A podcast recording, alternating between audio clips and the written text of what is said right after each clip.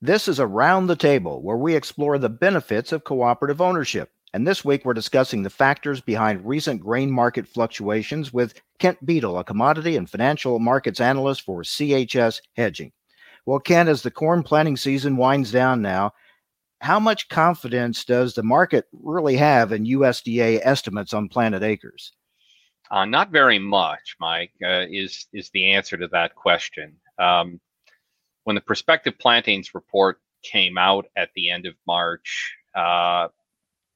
it had a sum total of about 316 million acres to principal crops. And the USDA in the past has suggested that, you know, that number of full acreage might be something closer to 319. And so at a minimum, the marketplace is believing that there's probably 3 million acres that are out there that might come into, you know, most likely corn, given the prices that we've had recently.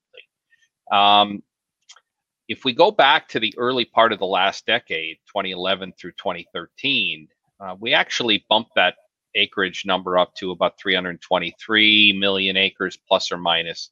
So there are some people out there that think there could be another 3 or 4 million out there that could get planted. And so as a result of that, that's where you get some of the acreage estimates, such as the one as IHS Markit came out with a week and a half ago, saying that they thought it was 96.8 million acres.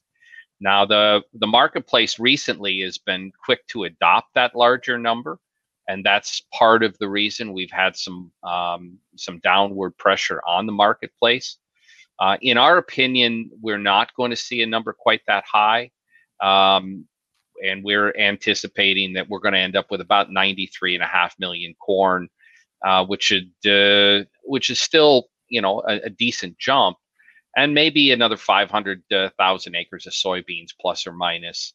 Some of which might come at the expense of wheat in the state of North Dakota.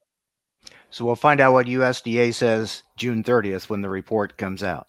We certainly will. All right, let's talk about weather, both here in the U.S. and around the world. Yeah. What are you watching? Well, you know, obviously it's the time of the year where North American growing season is prominent, and we've had now about a week and a half of some pretty good moisture coming up from the Gulf of Mexico. And so we've shrunk the area of concern where in the state of Iowa, for example, we started out the year very dry, and there was a fairly sizable pocket of acres in the western part of the state for sure that were showing up on the drought monitor. You know, that area has shrunk, but we're also watching areas up in Minnesota and the Dakotas and North Dakota particularly, where you know, we haven't been quite so lucky as of late. And you know, we expect that when the drought monitor comes out on Thursday, that we're going to see that those areas are still an area of concern. We're also watching South America and Brazil particularly, where they're growing their second crop of corn, the safrinha crop. And we've seen recently trade estimates for the size of that crop drop fairly dramatically. We were at 109 million tons from the USDA going into the May report. They lowered it to 102. There are a number of trade estimates that are in the low 90s, and a few that are actually even below 90. You know, we've seen a few forecasts put a little bit of rain back in to the central part of the country. The northern part of the country, up in Mato Grosso, is actually doing just fine.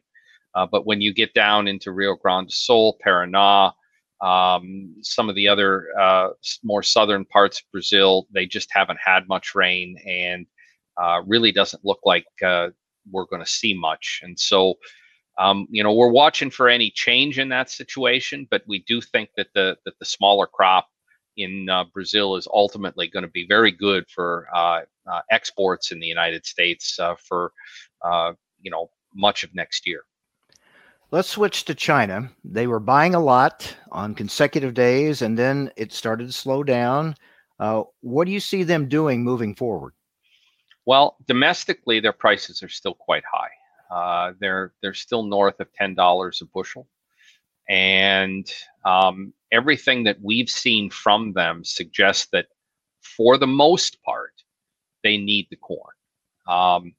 We have seen our export shipments and inspections on a weekly basis, topping that 700,000 tons to over 1 million tons per week.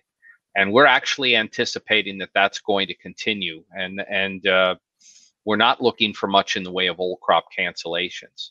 Now, the sales you mentioned have been for new crop. Their old crop purchase program is pretty well done. But because of the smallness of the South American safrinha crop and, concerns about, their own domestic prices and commodity inflation, they continue to buy. Keep in mind that they ran their stocks down fairly low during the trade war, which is something that's not necessarily reflected in USDA statistics, by the way, but their price, belies what the true situation is in China. And so, they're being very active in the new crop timeframe. We think the size of the program is going to be somewhere between 12 to 15 million tons at a minimum. We've currently announced about 9 million tons of that, and we think there's more to go. A lot of people wondering about that, so that's encouraging. You think they have a lot of purchasing yet to do yet? We certainly do. Both new crop corn as well as new crop soybeans. We have a pretty good chunk of new crop bean sales on, but we think that number will get bigger as well. And they haven't been quite as active or as needy in the soybean market as of late because the size of the Brazilian bean crop was, in fact, a little bit larger than anticipated. And they're currently executing out of South America, but that's going to change sometime here in July or August. And we'll start to see a fairly active pace of new crop bean sales begin at that time. That's Kent Beadle, a commodity and financial markets analyst for CHS Hedging. Thanks for joining us around the table. Learn more about the benefits of cooperative ownership at cooperativeownership.com.